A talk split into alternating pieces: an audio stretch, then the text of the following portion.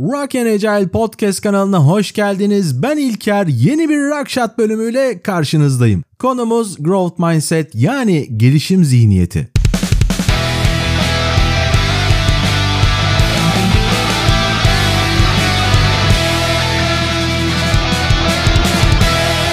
Stanford Üniversitesi'nde psikolog Carol Dweck tarafından ortaya atılan bu kavram insanların zeka ve yeteneklerinin sabit olmadığını, bunların geliştirebileceğini ifade etmektedir.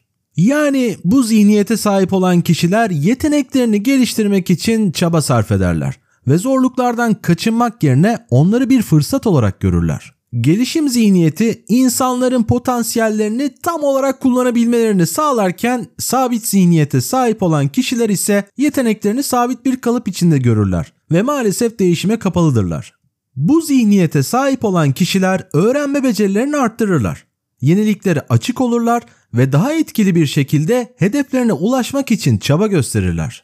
Bu kavramın hayatımıza uygulanmasıyla bireylerin başarı oranları artarken stres, rekabet endişesi gibi olumsuz duyguları da azalır. Ayrıca daha esnek düşünebilir, problem çözme yeteneklerini geliştirebilir ve daha sağlıklı ilişkiler kurabilirler. Gelin beraber gelişim zihniyetinin temel prensiplerini inceleyelim.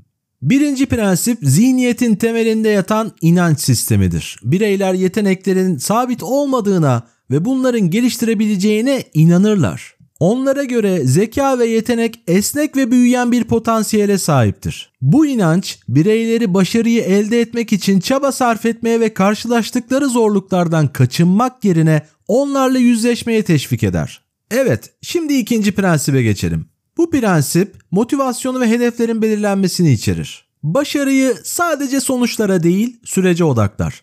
Yani hatalar ve başarısızlıklar kişiler için bir öğrenme fırsatıdır ve yeni bilgilerin ve becerilerin kazanılmasında önemli bir rol oynar. Bu prensibe göre bireyler zorluklarla karşılaştıklarında asla pes etmezler. Bunun yerine çaba göstermeyi ve daha iyiye yönelik hedefler belirlemeyi tercih ederler. Son olarak üçüncü prensibi inceleyelim. Bu prensip stratejiler ve çabaların etkin bir şekilde kullanılmasını içeriyor.